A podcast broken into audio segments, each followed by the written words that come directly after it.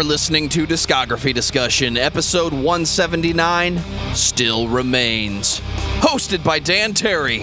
At some point in the future, I'll get a care package from John. I usually get it two to three months after he says it's coming. John Beatty of Brutally Speaking. Guys, ready for the sweet, sweet sounds of CKY? And Joseph Wren. Ladies and gentlemen, welcome to the new show presented by DiscussMetal.com. Dan is a fucking chill. Sounds to me like I just need some on point pomade. Presented by DiscussMetal.com. And if the worst is yet to come, but John Beatty is already here, then you are ready for this episode of Discography Discussion. I am Joe, that is Dan. John Beatty is here from Brutally Speaking. Hello. Yes, you said that three times now. I'm trying to get the point across that uh, John is here. Yeah, Where but I am I mean, Grand Rapids, Michigan. You're not from there, actually. You just No, I'm live there. not. Yeah, I just Yeah. But uh, yeah, It's not a place, but a state of mind. uh, I, I also am from the Brutally Speaking podcast. Um, I, occasionally, I show up on there. I do interviews with bands with bands from Norway, and we we have to decide whether or not we're going to actually release the interview because I did it.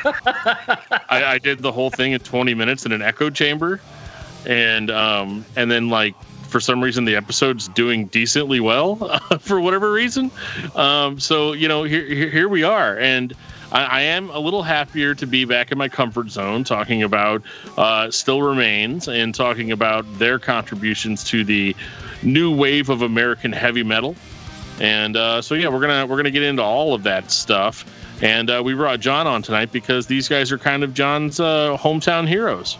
Absolutely. Did I properly explain that John is on the podcast today? I think somewhere I'm always on a podcast. Dan and I are just always on a podcast. That is that has to be known.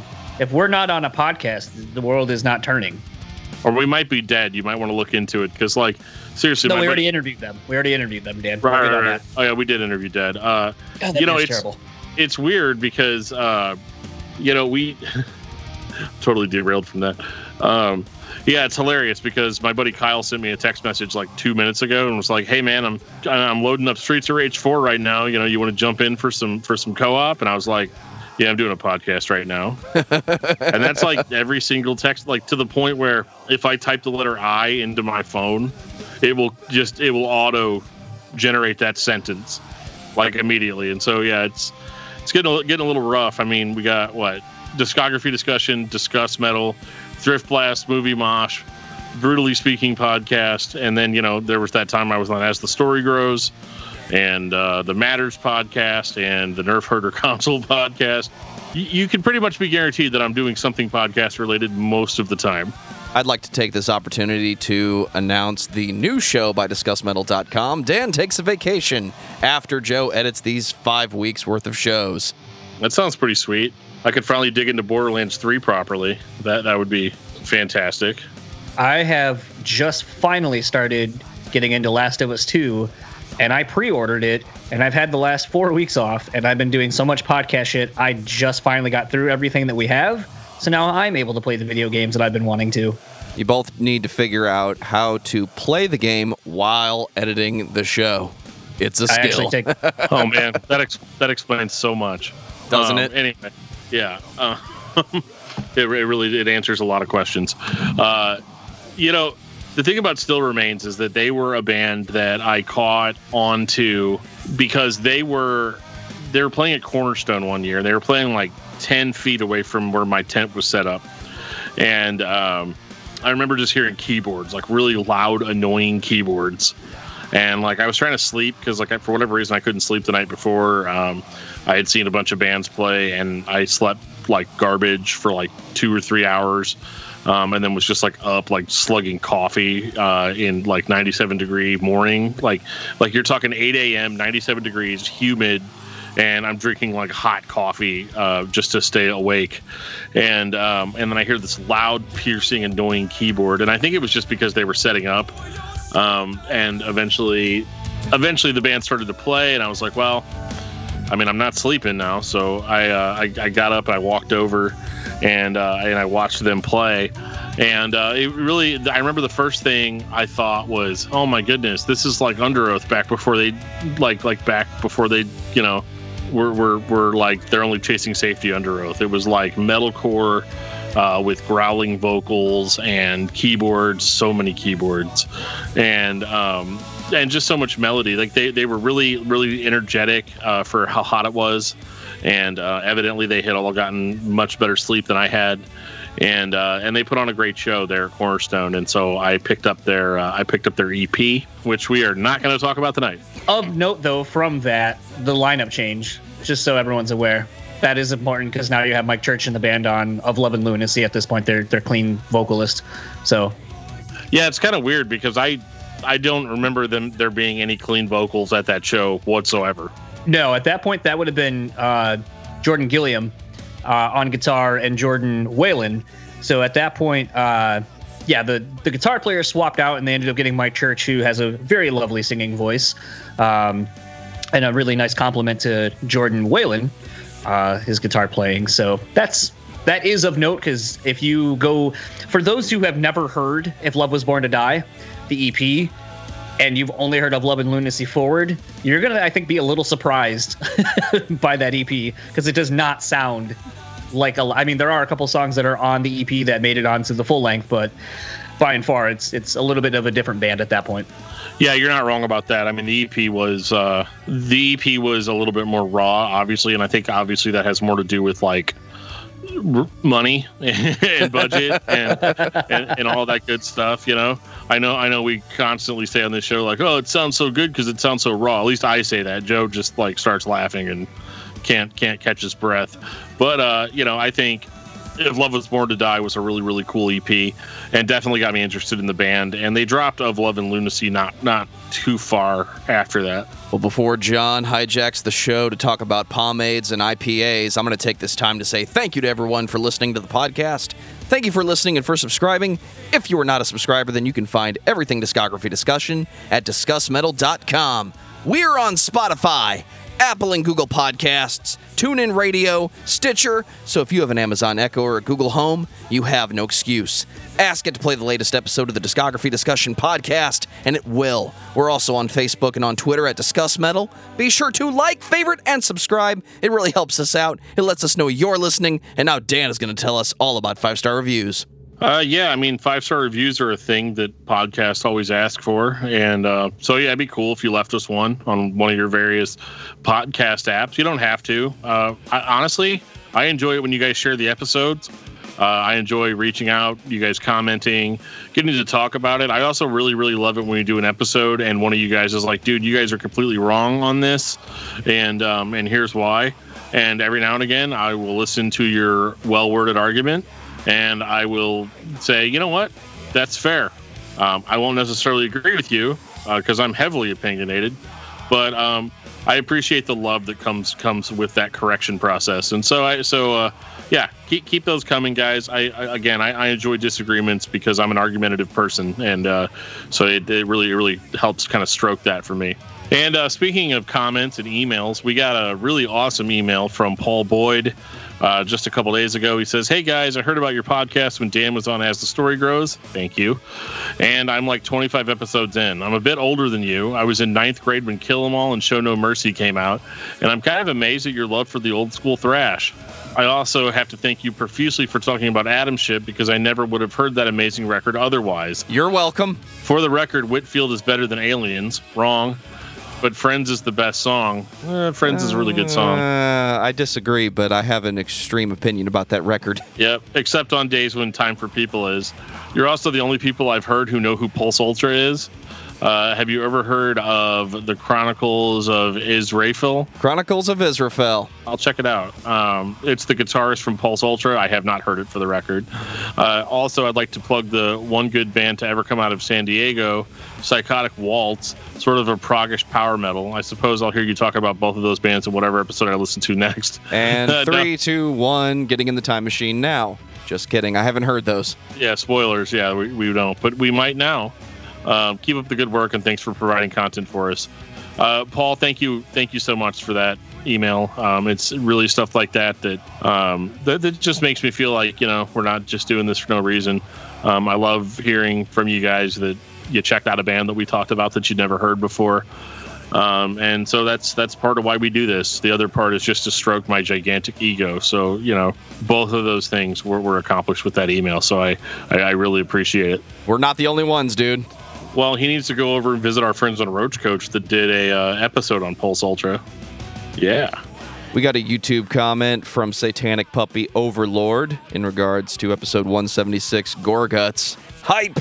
You're doing a non new core band. We do a lot of those, even though we did a lot of core bands in the last few weeks. Well, I hate to break it to you, but we're doing an episode on a core band right, you know, like right now. Gorguts is one of my all time favorite death metal bands.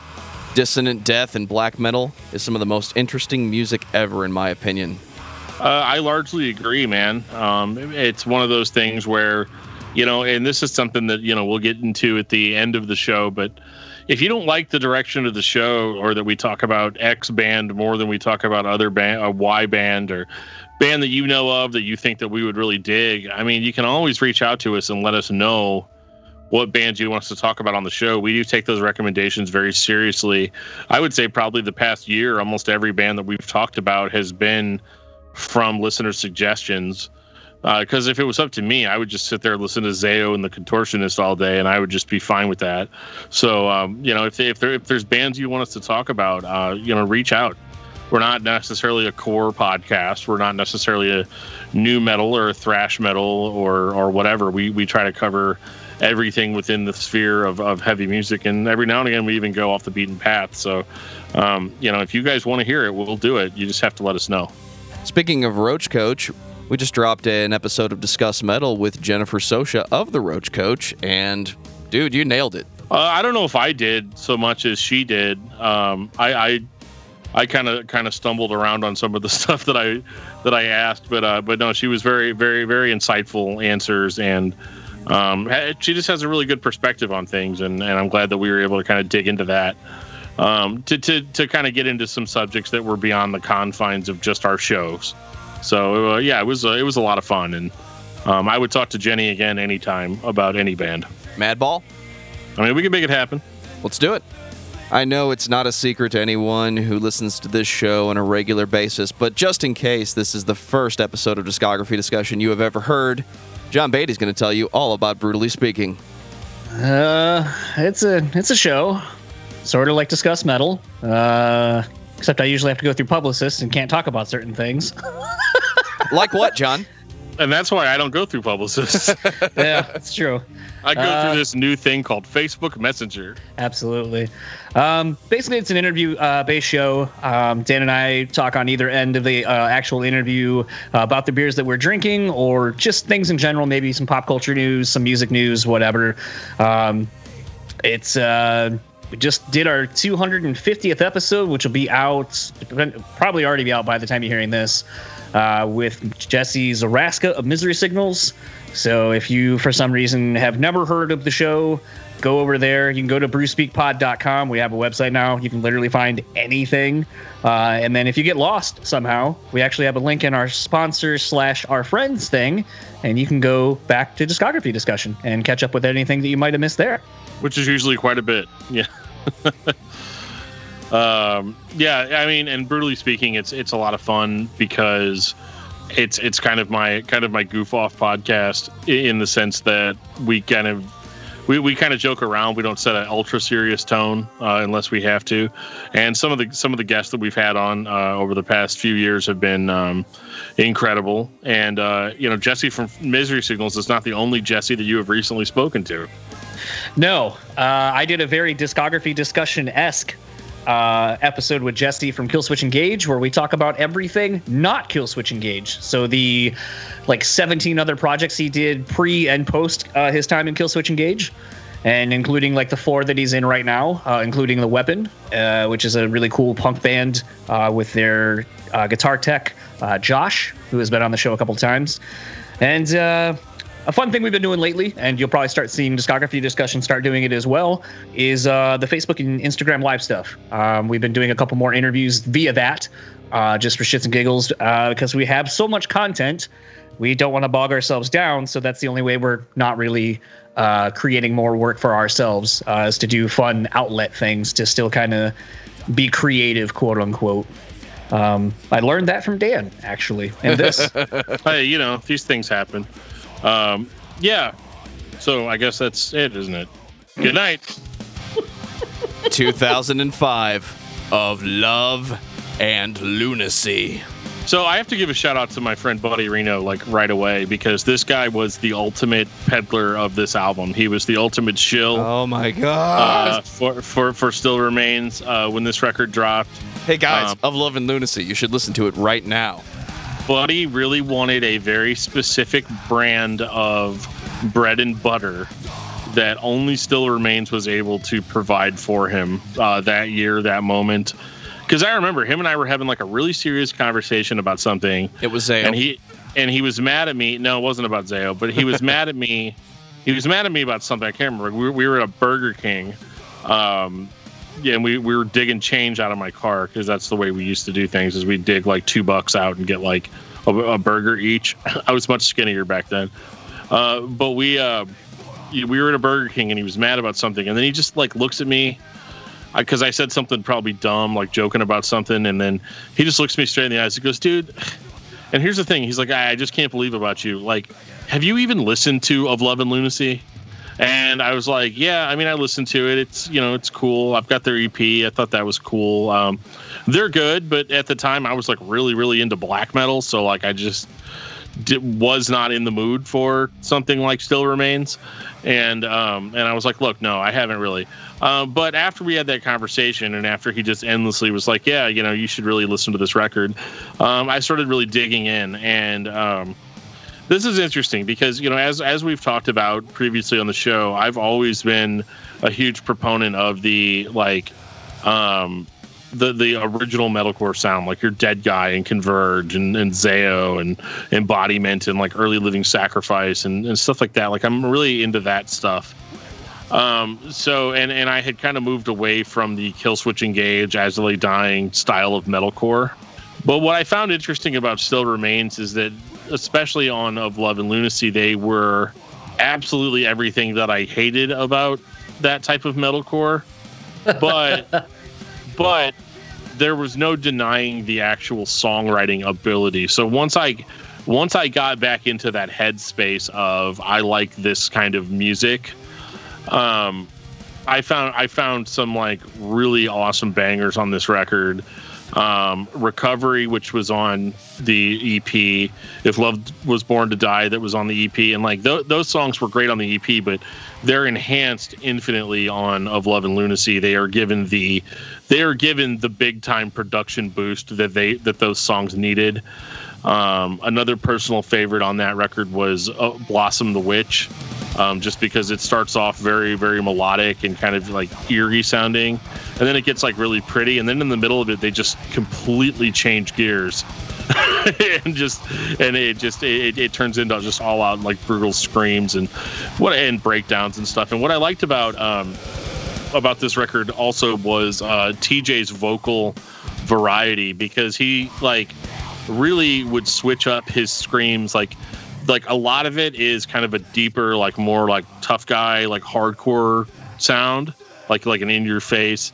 Uh, but then he whips out this like Zao-esque higher pitched growl and he always does it in like the perfect moments on the record where it's like okay we're to kick up the intensity right here. Uh, and then of course that that guttural death metal growl at the end of recovery is uh is the stuff of legend. Um they never really did anything else like that again and that that song really really really stood out to me um and then of course then there's the hits uh the worst is yet to come Hell Uh, yes. yeah, that song is is is awesome. Um, one of the first singles I heard off that record, uh, and uh, obviously uh, "White Walls." No, not that "White Walls." Shit. Uh, yeah, this is the Still Remains version of "White Walls," and um, they had this really really cool way of blending metalcore and like hard rock sensibilities. And um, there was a huge boost in the clean vocal department on this record versus the EP, whereas the EP had a little bit more of like what you would hear out of like a, I, I don't know how to, how to really describe it, but like it, they, they were more like punk, you know emo type vocals on the EP, um, and I didn't ever really feel like that really fit with their sound. Uh, and that was all like completely removed and fixed for of love and lunacy. So you get you know more of a hard rock. It's it's a smooth clean vocal but it's um but it, i don't know it just sounds more um impactful i guess if if that's the way to describe it. And i totally forgot you guys are here. What did you guys think of of love and lunacy? Dude, I love this record. For me in 2005, it blends in with all of the Killswitch Engage esque metalcore. It has that consistent sound. But talking about the production in 2005, there are so many examples of mainstream heavy bands that just had shitty production that year. This record is not an example of that. When I think of metalcore and I think of that Killswitch Engage style of it's thrash. It has the Gothenburg influences. We scream here, we sing here. I want it to sound like Still Remains. I don't think there's anything here that's above and beyond better than any other metalcore band, but if it wasn't entertaining, I wouldn't be listening to it. And I definitely know Still Remains when it comes on my playlist. Yeah, I think something that's a little bit interesting, kind of to Joe's fact, um, and I've always thought it was kind of interesting as a whole because this producer is he puts out a lot of great records, but he's not really known for working within this genre, uh, especially at this time was Garth Richardson um, or Garth because it was I it- it- G- Garth yeah I did I thought that was just some weird thing, and then I, I think it was actually Jordan that was like, no, he stutters. That's why it's that's why he writes his name as that. I was like, oh my god, that's fucking terrible and great at the same time. Um, but you know, I remember actually reading a guitar magazine with uh, the singer from Chevelle, and he was talking about when they did uh, Wonder What's Next, um, which I think came out around the same time actually, and they were making the comment about how Garth was like, "Dude, there's a sign in in Garth's studio that says fuck live." Basically saying like it doesn't matter what you're going to be doing for the live, it just matters what you're doing right now for the record. right And I think as a result of that, it actually gets a lot of great recorded takes from the bands that he gets. And I think to kind of Joe's point, why things don't sound maybe as dated because it has more of that live in the room feel to it. And kind of something to Dan's point, I think we all can agree if you listen to a lot of metalcore around this time where, you know, thinking of like a Chiodos or some of these other bands that incorporated keys and synths and so forth, a lot of times, especially on the record, they were so overwhelming in the mix compared to everything else that it just it was kind of almost either a an afterthought or whoever was doing it just had no idea how to blend everything and mix it right. And I think this is one of the first examples, really, of this era of metalcore where you have really tight production where the guitars are crunchy enough and heavy enough for what you want, especially in the breakdowns. The keys add a nice little melody to behind the background along with the vocals and so forth. And we just really didn't see bands doing this this well, especially on a quote unquote first record. So I think for a lot of people, this was a, a, an introduction to a newer style of, of metalcore that maybe we weren't used to hearing at this point. Yeah, I mean, I I would say like I think we were used to hearing it, but I don't know. Like it's it's it's hard to describe how a band is unique uh, when you're dealing with this style, um, especially when you know what, what is the average age of the band members on this record? Um, 2005, uh, probably. Early- uh, early 20s at latest. yeah, probably like around 21, 22, I think. so you know with with a band like this in order to be successful in 2005 you had to have um, you had to have those melodic death metal style riffs uh, which they had. Um, you have to have some breakdowns because the kids got to do something uh, while they're watching you play live. Um, and but you also have to have something that was going to become bigger later which was kind of that electronic element um, which was you know for them it was their keyboards which on this record they used as kind of more of an ethereal uh, like an ethereal spice to what they were doing um, and of course you also had to have clean vocals because you know we want to be able to play this on radio uh, as well. Um, and so you take all these elements together and you might not come out with like the world's most original band but again there's something about the songwriting itself and the passion in the vocals and the the the delivery of the lyrics which the the lyrics were very very very personal. They were passionate. They were universal. I know i know that still remains was credited as wi- widely as being a christian metal band but they didn't really um it didn't seem to me like they really advertised that part of it too much, and their lyrics, their lyrical quality was relatable to everyone. Uh, versus uh, versus some of other bands out there that, that were much more blatant in that regard, and so you know, and I don't really consider Still Remains to really be like a suit like a, like a Christian band, but uh, I think that that might line up with what like just what the individual band members maybe that was what their what their what their personal belief system was. But uh, this record obviously was huge, and I think you know part of that is because obviously it's on Roadrunner. Um, you know, a, a, band like this, I would have expected to come off of Victory. I figured Solid State.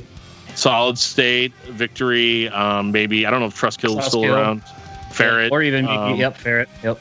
So you know, like th- those are Equal Vision, like those are the kind of labels that I would expect to hear a record from this, uh, like this. But Roadrunner, you know, was doing pretty well with Killswitch Engage at the time, and um, I think they had they still had 36 Crazyfists uh, that year, and so yeah, so they were they were definitely um, among some good peers. So it was really cool hearing this band who that, you know I got this EP from that was a little bit rough, but you could see you could see the potential. Um, and obviously, somebody in Roadrunner was like, "Let's give these guys a budget and have them go." Um, I think that they benefited greatly from that budget treatment, and uh, this record is ultimately uh, one of my favorites. I know they don't have a lot of output, but uh, like I said, this for for a debut record, this was just this was killer stuff. So, fun story about this, and then we'll move on to uh, the Serpent. Uh, I was living in Lansing when this record came out, and I bought it at Flat Black and Circular. And as I'm getting ready to leave, uh, I keep noticing a dude uh, wearing a full like Canadian tuxedo. And for those that maybe don't know what that is, it's all denim, uh, top to bottom. and so, looking at this dude, and like we're all kind of eyeballing. There's only like maybe two or three of us in the shop, and we're all kind of eyeballing this dude. And there's like somebody kind of with the person, but like not like being near them, just kind of watching them. And as I'm checking out, I was like to the, the clerk, I go, Is that Chris Robinson from the Black Crowes? And he's like, Yeah, I think so. It looks like him. And I was like, Huh. So I walked up to him and I was like, Excuse me, Mr. Robinson? And he was like, turns around and he's like, Hi.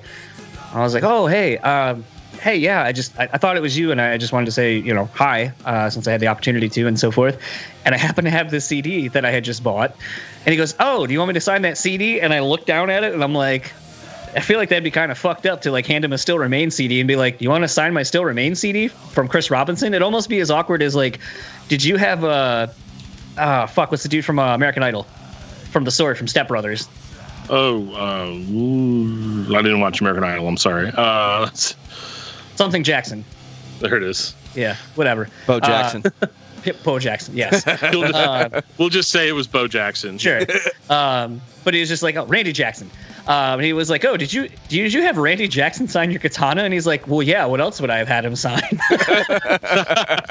so I almost felt like Step Brothers wasn't out at the time, so I didn't have that for a reference. But I, it, it would have felt really weird for me to be like, "Here's my Still Remain CD. That's not your music, but here, sign it anyway." Uh, so needless to say, I did not have him sign this record, but I always remember buying this record for that very fact. And then he was like, "Do you want me to sign anything?" And I was like, "No." And I was like, "Just wanted to say hi." and then I was like, "What are you doing here?" And he goes, "I'm on tour." After I was just like, "Oh, I'm a huge fan of yours and like your solo stuff." He's like, "I'm on tour," and I was like, "Oh, didn't even know." That's hilarious.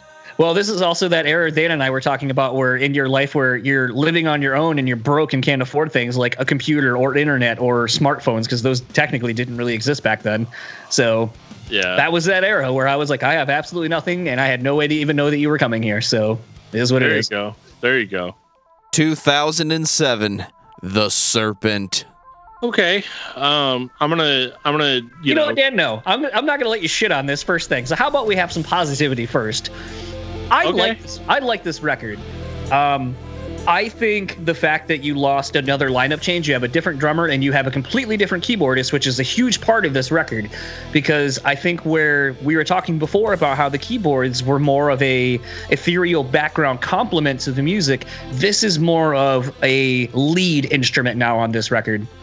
And I definitely think uh, this is an example of a band having some success with some singles, like you had talked about with The Worst Is Yet to Come, White Walls, and so forth, and trying to go maybe in a more melodic uh, approach Um, I know a lot of the people in the bands uh, listening to stuff that isn't what they play. I mean, that's a big thing you always hear whenever we do any of these interviews. I don't listen to the music really that I play. I just happen to be in a band that is this. Um, I I think there's a lot of interesting songs on this, and I think there's great songwriting. I think what doesn't help is the production. I think the production. Steve Evetts is a great producer. I think we have plenty of examples, even speaking to Deadguy from earlier, of what Steve Evetts can do. I think there were just too many new elements to this record, and I can't necessarily speak to if the label was involved in going, hey, we need you to kind of have a, a bigger single. We want a lot more out of you. Um, I also wonder how much of like the European touring the band did because they were big over in Europe, playing with bands like Bullet for My Valentine and so forth. If any of that had something to do with the difference in sound on this record. But I think this is actually, when you spend a lot more time with it, I think this is actually a pretty solid record if you give it a fair shake and don't try to necessarily compare it to anything else. So that thing you said about how the keyboards are at the front of the band now, they're the focus of the mm-hmm. melody. That doesn't work very well with metalcore in 2007. I think the expectation is that the guitars are going to be huge, the drums are going to be huge, and the keyboards are just going to be on top, accenting the melody. That's what they did on the previous record. This album does not sound as big but the songs are not bad. I think it just doesn't sound like a 2007 metalcore release. And some of that might be the lineup change. That might be we have a new guy here to play keyboards and he's just really trying to find his spot. But I don't think we wanted the metalcore release by Goblin because that's who the opening track reminds me of. It sounds like the soundtrack to Suspiria is about to go metalcore. You got to admit, though, that the Serpent itself as a song is a really good leadway into the wax walls of an empty room, as well as I think something else that you start seeing. And I'll use Atreyu as a great example. So Atreyu comes out with a curse. That comes out with an intro kind of thing, which is what would become the intro music when you go see him live. I think bands, when they get to a second record, kind of start thinking about live parts a lot more because they've spent the last year or two playing these songs that maybe were more, as we were talking about earlier with Garth, don't fuck live, don't think about it, think for the record. And I think a song like The Serpent, even though you're kind of shitting on it, it's like I think song to come out and be a thing where song to come out and then everyone kind of hits that you know 12th on the, on the guitar or whatever on the cymbals and then boom here comes you know your first song and i think for that that's why i kind of feel like this was more of a, a great live uh, thing where it, it kind of fil- flows a lot more has more uh, throughout it to me. And that is usually the story with these bands. After you've made the record where you've spent weeks playing six layers of guitars, you want to play what you're going to play live. You want to play what you wrote. So it becomes more acceptable from the artistic side to just play the guitar left, right, put the keyboards on it, bass and drums and vocals. It's a little more classic production, but it's not the metalcore explosion that everybody expects when they hear this band. Do I get to talk now? nope. Okay. Well, let me let me start off with with a couple of things. Firstly, in 2007, you know, metalcore is great. Metalcore was was the, the trend of metalcore uh, in the early 2000s, all the way up to about 2007, 2008. Um, a lot of these bands got popular doing the same sort of thing. Um, you know, we talked about on the Unearth episode about you know how I really wasn't stoked on the quote unquote classic Unearth records, and I liked the stuff that they had done after uh, after they kind of broken out of that sound and started kind of redefining what the Unearth sound was. Um, I think a lot of that had to do with a lot of these bands got popular off of a certain sound started going on these tours and looking around and realizing that all the other bands on the tour sounded like they sounded and that, that everybody was kind of reaching out of the same collective bucket for inspiration. And so I think I think that largely could explain why Still Remains writes these songs uh, that year. Let's be honest, the songs were probably written in 06, but uh, you know, in 06, 07, you know, you you want to do the thing that is going to be your breakout sound because as good as love love and lunacy is they, it could have been any band that put that record out in, the sense that like influences alone, right? Um, so they're gonna want to they're gonna want to go for a more melodic sound, maybe maybe do something that's a little bit more rock. And again, I don't know if this is Roadrunner being like, well, you know, Killswitch Engage is great, but look at what Nickelback's doing. Um, I, I don't know if that's what's going on, but this was definitely an attempt to diversify what Still Remains was capable of as a band.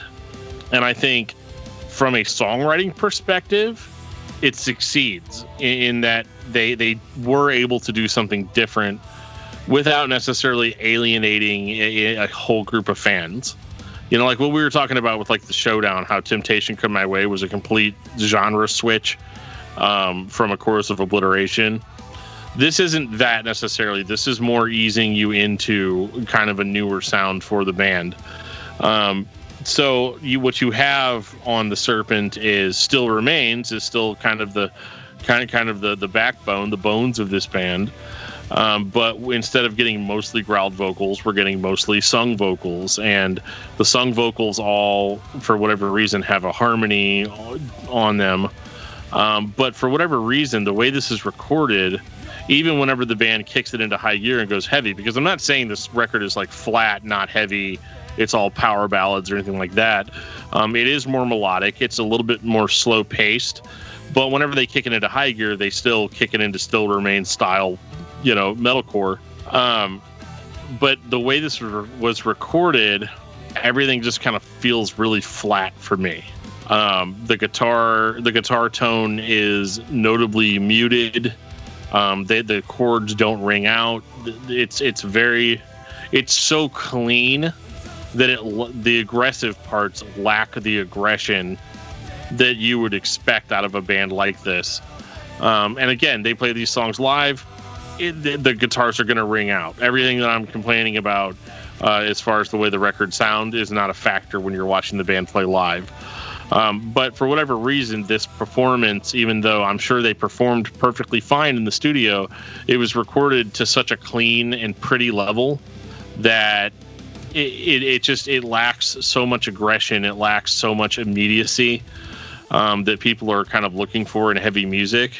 And so when you're listening to it, it's one of those records that again isn't necessarily boring, but you also have to pay attention to it because EQ wise, it's all on the same level you know the heavy the heavy parts are are just as are are, are the same are, are at the same volume as the lighter parts. And so it all kind of blends together. There's no punch. You're not feeling the impact of the riffs. Correct. And so that's that's really my main complaint with it. I don't think that it's bad. I think experimentation is always a good thing especially in this genre because you might hook you might hook somebody that isn't necessarily into metalcore with a record like this. You know, um, but I just don't think that overall it was a success, and I blame the and I blame the production for that. Do you think? I mean, obviously with Roadrunner owning this, I don't think we'll ever get this. Maybe we will. Do you think this is one of those where a a remix remaster would probably do this record a lot more justice, do the songs justice? I think so. Yeah, if they if they gave it kind of more of a dynamic range treatment, you know, all I'm asking for as a music fan is that the loud parts be loud. and the quiet parts be quiet, you know, because I'm not arguing against uh, a flat production either in the sense where like it, I don't want a record that's like super super loud to where like even the quiet parts are like clipping because they trying to they're trying to keep everything at the same volume. Um, I think they call that what, like the loudness wars or whatever, you know, where everything's just so ridiculously loud that nothing punches, like everything just clips and it just sounds fake. Um, that's not really a problem on this record either. They keep it at an acceptable volume, but like I don't want to listen to metal at an acceptable volume, uh, if that makes sense. So I mean that's that's just my take on it. I do I think that I do think that a remix remaster would probably do a lot for this record but I don't want Roadrunner to do it because they remixed and remastered the uh, glass, the first Glassjaw record, and uh, that was really not great. So, um, well, I mean, you can't necessarily polish a turd, so. Well, I'm not going to get into this with you again, John, but you know, uh, I, I I think the Serpent again, it's it's fine. I don't think it's a great follow up for uh, of Love and Lunacy. Um, I, I remember kind of my circle of friends being a little disappointed in the record, especially uh, you know my friend Buddy, who I mentioned earlier. Um, he was not about the serpent, especially after his loving devotion to of love and lunacy. Um, and then I, I kind of remember, like at this point, this is 2007. I remember Still Remains more or less just kind of fizzling out. Yeah, they broke up a year later, 2008. They did uh, Warped Tour, and the weird thing is, you know, it's kind of funny. We we are collectively talking about how the expectations for this record versus the reality of it when we all got it. Uh, you know, I know TJ and some of the dudes telling me stories of like, you know, because they did that war, uh, Warped Tour where the Ozzfest was free, so all the Ozzfest bands were basically on Warped Tour. So you had like Killswitch, As Lay Dying, them, It Dies Today, and a whole bunch of other bands. And there's a YouTube video of uh, uh, TJ doing End of Heartache with uh, Killswitch guys. And I was like, "Oh, that's weird. How did that happen?" And he was like, "Oh yeah, I guess Howard was a huge Serpent, the Serpent fan. Like he loved that record." And so uh, he, you know, came up to me was like, "Oh, I love this record. Blah blah blah. You should come up and do a song with us." And so it seems like a lot of the contemporaries, like their peers, liked this record. So, and you know, my wife and I were actually talking about it today, knowing that we were going to be talking about this. And she kind of made the same comment. She's like, "I just don't like that record." And I was like, "I think you know, it can't be understated that this band was pretty big over in Europe compared to here in the States. And this sounds like a record that I think a lot of Europeans would like. A lot of like the keyboard parts you can kind of sing along to and all that kind of stuff. Uh, if you've ever seen like the European audiences sing along to like Electric Feel or Kids or whatever by uh, MGMT. So I don't know. I uh, it's so weird to talk about a band that's from here in Grand Rapids and here in the states, and you're like, they're huge, not here. Yeah, I mean, it, I, am not gonna I'm not gonna get into the finer points as to whether or not I think that my opinion's more valid than the, than that of Howard Jones. Um, but I, I, do think, yeah, I, I, I mean I'm not gonna I'm not gonna die on that hill. You know. Oh, uh, sorry, Dan. Your your mic's cutting out. What are you saying? Yeah. Right. Exactly. Um, but I th- I think that yeah, this is this is not the grand misstep that you know we talk about on on this show a lot where a band put out a record that just defies all explanation as to why it was recorded or why they did it. I totally get why the Serpent sounds the way that it does. Um, I, I, understand the mindset behind wanting to diversify. There's nothing wrong with wanting to diversify. Um, and at the end of the day, you don't owe the fans anything. You know, at the end of the day, you write the record that you're happy with uh, because you're the one that has to play it for an entire year uh, after after you put it out. So if you got if you got bummed out playing, you know, if Love Was Born to Die and Recovery and White Walls, and you wanted to write songs that didn't sound like that, then you write a record like The Serpent, and I get it. I totally get it. Some of those songs they were playing longer than you know, far far before they recorded of Love and Lunacy. So I totally I totally understand it, and I think that this also though. I don't think that the material is as strong on the Serpent as it was on Of Love and Lunacy. Um, whether or not it's com- more complicated, be damned. Like it's just what I'm listening to um, and what I'm enjoying. You know, it doesn't matter if one record's more simplistic than the other. Uh, that that doesn't really factor in for me. I, I think that I think ultimately they wrote the record that they were happy with at the time, but based on the record that they released next and I say next when it was really nearly like like what six years later.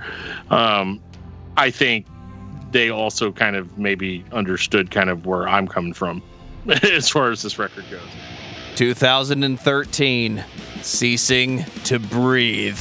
So, question for you, Joe. What do you think of how this record sounds? If what you're looking for is a fast, double bass driven, riffs for days metal record, this is just a little bit closer to all that shit I said was missing on The Serpent. And for the record, John, I think The Serpent is a good record of songs, but it doesn't have the impact that Ceasing to Breathe brings back to Still Remains. Well, absolutely. Well, let's, let's pause for a second. Let's talk about the breakup. Let's talk about how this record came to be because The Serpent came out and they broke up a year later, and that was it for a while. Um, so I mean, many side projects come out of this out of this era. And I've actually got an interview with TJ scheduled for sometime next week. So, um, as long as that goes off without a hitch, I'm sure he can kind of fill in some of these blanks for us. Uh, but I think but I was, I'm sorry. I, I'm just curious as to why the band kind of went away and um, how they ended up kind of coming back and coming back this strong. So I know I know the answers to some of that. Um, without giving too much of some people's uh, personal stuff uh, to this, I'll just simply say, you know, something that we talk about quite a bit on Brutally Speaking, and actually something I kind of brought up when I interviewed TJ a while ago. Um, was you know something that we kind of touch on over there is the fact that a lot of these bands that we're so in love with were signed basically right out of high school and you were not even a real full fully realized adult at that point. You're still kind of basically a man child and then you're given money to go tour the world with your best friends and be whatever that entails uh, making you know financial mistakes and so forth that you may. But the other thing too is you know you come out with a record and maybe there's you know you lost half the band because honestly like i said i think other than jordan mike and tj everybody else was gone so these are all new people you're working with and maybe you're not gelling with those people necessarily and then maybe some of the songs you're not really into because they were somebody else's or they were voted upon because that's the thing that also sucks kind of about having you know so many extra musicians is now you have extra people voting uh, in favor of something maybe you're not into. And you know a second record is kind of your make or break record as far as proving you know was the first record a, a fluke or were you destined to keep going onward and upward and I think just a lot of those things, especially in your mid 20s, if it's deemed a quote unquote failure and you see so many of your contemporaries going around, it's probably going to lead to a lot of infighting and a lot of pointing the fingers because you, I mean, obviously that's kind of what we all do. That's our first instinct a lot of times is to go, well, I didn't want it. That person fucked up. I didn't want to do this anyway. Right. And so I think, I think there's a lot of that. Um, and you know what's kind of interesting, and I know Dan and I kind of talk about this quite a bit too on Brutally Speaking, is kind of following when a band breaks up, following the individual members uh, and kind of seeing where they go, what they put out musically, uh, to kind of give you a better representation and understanding of those influences being put together in the main band. Um, I know TJ's a really big like '90s alternative fan. Um, kind of maybe why it still remains is based off of a Stone Temple Pilots song. Uh, I've never actually asked him that, but uh, you know, Jordan and Bone ended up starting another band called Anthem Alone, and it looked like it was going to go pretty good. Uh, they had tapped Spencer, who would actually leave Anthem Alone to go join Periphery. So I can only imagine how that would have gone. But um, as a whole, it was kind of interesting. You know, a lot of the guys started up bands. Mike Church started a band called Julius that was like a pop, like a power pop rock band um, which kind of makes sense if you hear his voice and stuff like that. And it was interesting to not really see any of the guys coming out and supporting the other bands. Um, so I think that just kind of showcases a lot of burnout of seeing those people, being around those people. And I think it wasn't until they did um, the Haste the Day final show, what was deemed the final show at the time, uh, down in Indianapolis, that got them back together to at least perform that one time and then that kind of is what resurrected the band getting back together. And i think that was like 2011 or 12 i think when Yeah. haste the day ca- called it a day. And then they did the inevitable haste the day uh, burning bridges anniversary show. And then that was kind of with the newer lineup that had been writing. And then here locally they were doing small one-off shows. Uh, they did one where they did all of uh, it was a regular show but in the middle of the set they did uh, if love was born to die with the original lineup uh, playing. And that was kind of the spark really i think was just kind of the old and the new still remains kind of getting together and jamming and kind of refinding the love and especially playing the old stuff and I, if I'm not mistaken, that is what the catalyst was for basically starting the process of ceasing to breathe and then starting the GoFundMe for it and all that kind of stuff. Well, I'll let you know after my interview whether or not you were wrong. Um, Probably got some of that wrong. eh, it happens. Yeah, I get stuff wrong all the time. It's one of my favorite things about doing this show. But uh, you know, they definitely they definitely found the love. They found the passion uh, again because. Uh, well, let's let's talk about this record. I the one reason, and just to kind of finish the one thought, the reason I asked Joe what he thinks of the record as far as how it sounds, is because uh, as I just said, it was a GoFundMe thing, and uh, Mike Hatalak from It Dies Today, their guitar player, came out here and recorded this in Mike Church's basement. So this is literally a home recording, and I know Joe talks a lot about that on this show. So that's why I was trying to figure out and ask him like, what did he think of the sound of the record, since he's such a proponent of of that. Well, John, this is 2013. That glorious MacBook that you see sitting in front of Dan is the number one tool of the home recording enthusiast and even some professionals who mix and record in less than ideal conditions. But metalcore is one of those genres that is so production formulaic. It is not difficult to reproduce in a less than ideal scenario on less than ideal equipment. I would say right now, if you've never recorded or mixed an album yourself and you're trying to learn how to do that, you are going to have less difficulty finding tutorials and templates to record and mix your groundbreaking metalcore song than you would for, say, a classic rock record or a jazz record where you have to actually balance the musicians in the room. Metalcore is more of this is the big sound that we make and less about the atmosphere of the room itself. So it sounds good, but you're not trying to over execute, if that makes any sense. Well, I would say that the production quality on this record is really one of its biggest strengths uh, because it is so raw. Yeah. So, like, I mean, this is this is an interesting third record because this blows of love and lunacy out of the water. This this obviously, you know, the ser- the serpent isn't even like part of the equation here.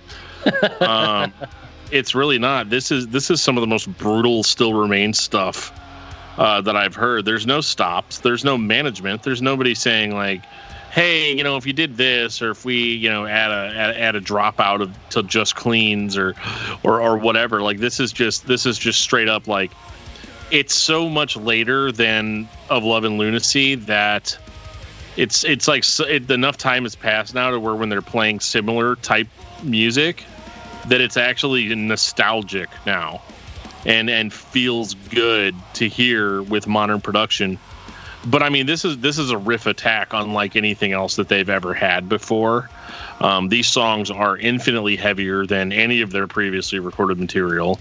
Um, the vocals are far more piss and vinegar. Um, it's funny though because the cleans are improved as well. So you have you have cleaner you you have super clean choruses, but they don't sound flat. Uh, or boring, like maybe they sounded on the on the Serpent, and they're they're more in the songs. They don't. Sl- it's almost like more of the Slipknot approach. We, I used to judge a lot of bands like this, where I would say like one thing I hate about bands that sing and scream is that nobody does it like Slipknot does. Where when Slipknot throws in a clean chorus, the intensity of the song doesn't go down. If anything, it ramps up because all of this craziness is all going on at the same time, and still remains captures that on this record because the the choruses and stuff they they don't slow the songs down. This is a record. I mean, the record's called "Ceasing to Breathe," and um, and you get that because there's really not a lot of breathing room uh, on these on these songs. Um, it is straight ahead. It is super heavy. It is completely in your face. I mean, they got Dan from Zao on the first on the first song, uh, "Bare Your Teeth," which was incredible, and like just hearing just hearing hearing Dan and TJ trading off uh, was one of the most gratifying experiences for me as far as hearing, you know, being fans of both of those bands. And um, it was just, it was so cool. Like, do I ever say that? Like, this is just a cool No, you record. don't. this is this is uh, this is a, this is the kind of record that like you know and it it the, the narrative definitely supports it in the sense that they're like man we did this thing we gave it our all we kind of burned out on it and now that we've had a little bit of time to recoup um, we're we're kind of back to back to the meat and potatoes of like what this band sounds like and what an actual progression on our sound really looks like and in this case the progression was the heaviness this is I mean, it's not deathcore heavy, but it's definitely on the on the more extreme end of metalcore. and um, they just I mean this was this was a killer comeback record. This is one of the ones that like I will point to whenever I'm like, yeah, if you're gonna if you're gonna if you're gonna disappear for a few years and come back with something strong, this is how you do it.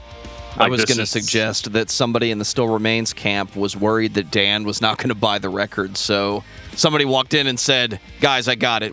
Put Bare Your Teeth on track one. He'll buy it.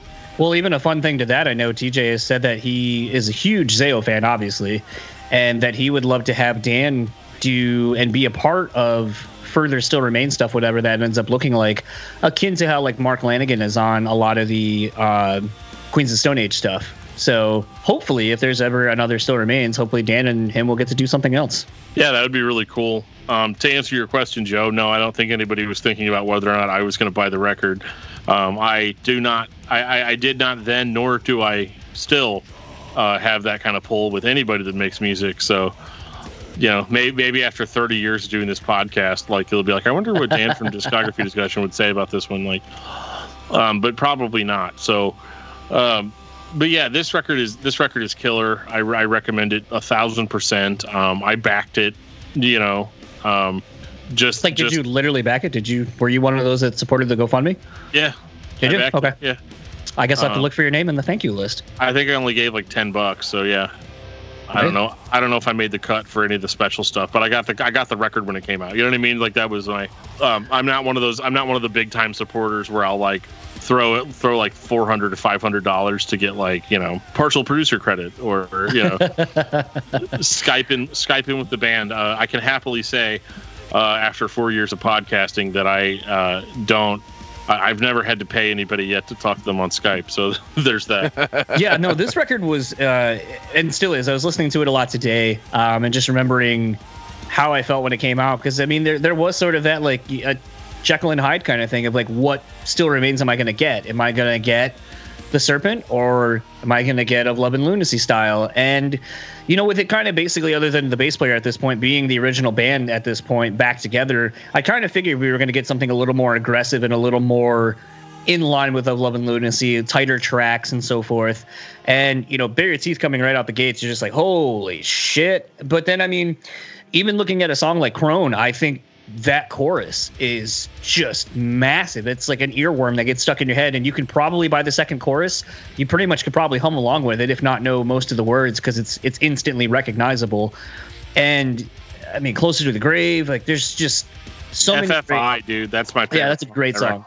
Yeah. yeah, there's so many good good uh, songs on this record. It's it's a it's a real album, and I think that's kind of for a lot of people, that's sort of what was missing on The Serpent versus A Love and Lunacy is people didn't take it all in as a full record. It was, oh, here's this couple songs I like, and the rest is kind of anime, um, which sucks because I think a song like Avalanche off of uh, The Serpent is song that a lot of people don't even know is there.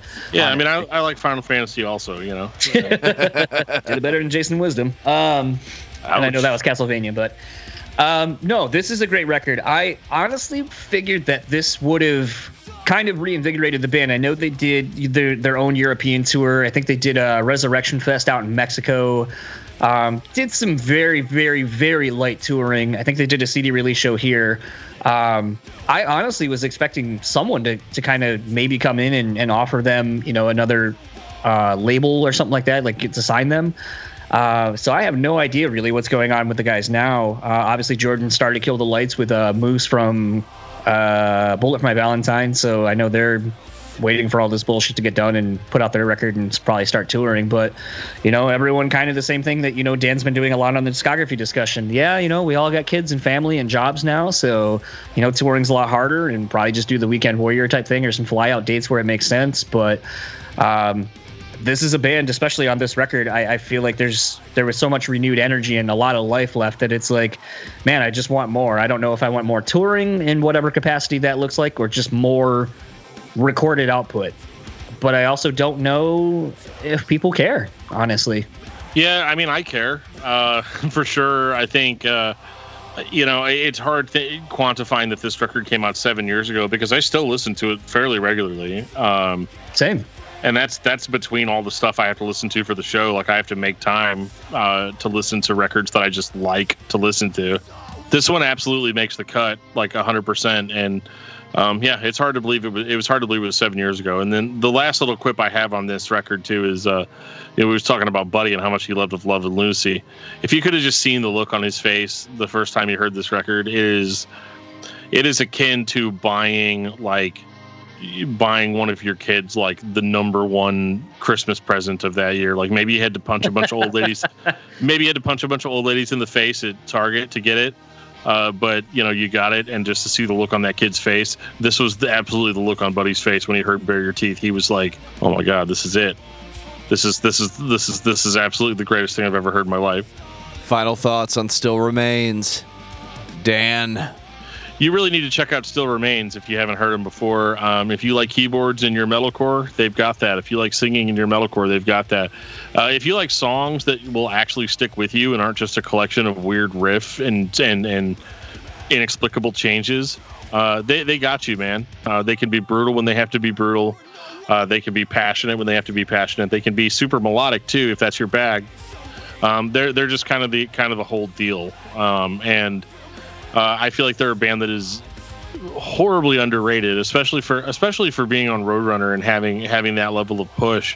Um, it does shock me sometimes when I ask somebody like um, if they've heard Still Remains. Most people haven't, and that just doesn't seem right to me. John, what about you? It's so weird sometimes talking about these bands. You know, for me, like something I've told Dan, and uh, you know, we've we've kind of talked about this through texting and so forth is sometimes you forget that bands that are from your area are as big as they are, that they were signed and, and did as much as they did. I look at a band like La Dispute, and a lot of times I'm just like, oh yeah, I forget that that's not just a local band. Like you guys would have probably have heard a La Dispute. They're not just a small local band. Um, Still Remains was kind of that for me. You know, they were obviously a part of the the metal scene that I kind of grew up going to go see locally and having friends that obviously knew them and then having some of them become my friends, I don't really think of them as a band that everyone across the world has heard of and probably has seen and, and is a big mark of their early metalcore days. But I think that that also speaks to the impact that any band can have. And I think Still Remains started off being one of those bands that a lot of people saw a lot of promise and potential in. And for whatever reason, uh, maybe Dan can get into more of that in his conversation with TJ. They just never really kind of were able to fully live up to the expectation that I think a lot of us had for them and kind of became one of those bands that, for a lot of people, maybe is a, yeah, whatever happened to them?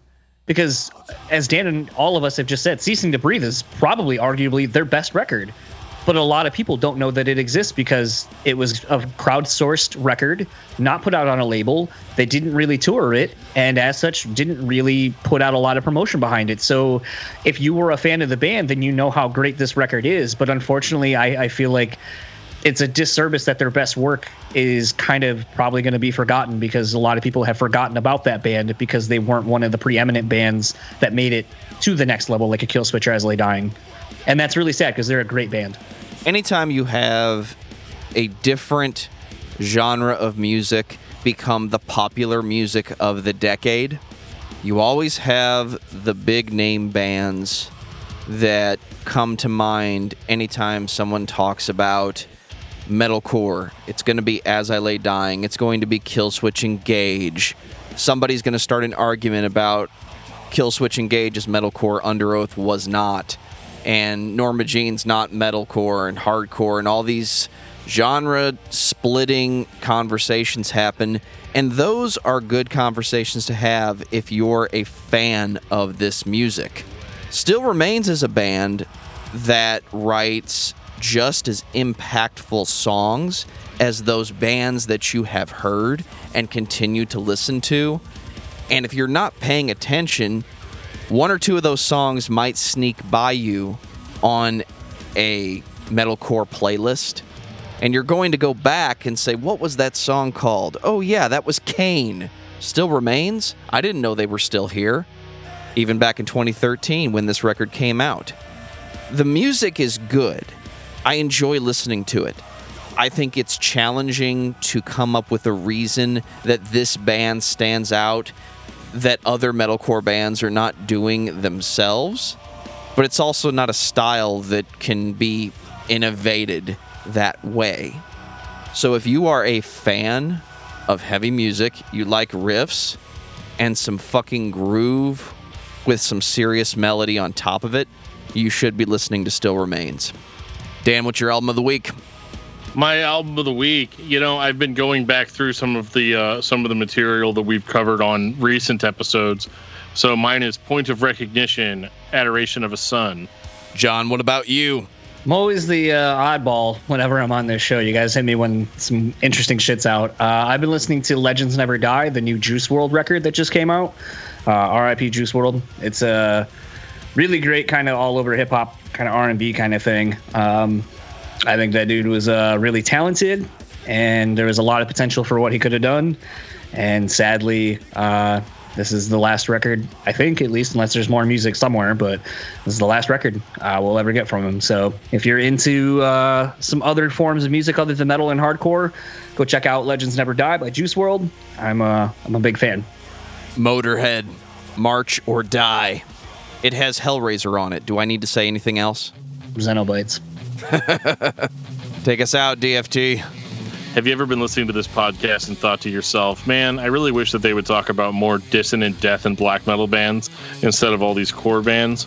Well, I mean, I got you. Uh, all, all you have to do, all you have to do is uh, send us a message. Uh, and there's a lot of different places you can do that. You can do that on Twitter at Discuss Metal.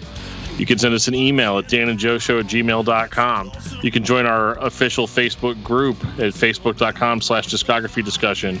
Uh, we have our main page there, and uh, you could join the group pending approval. I don't just let anybody in there, only cool people like yourselves. So uh, check that out. You can also reach out to us on Discord.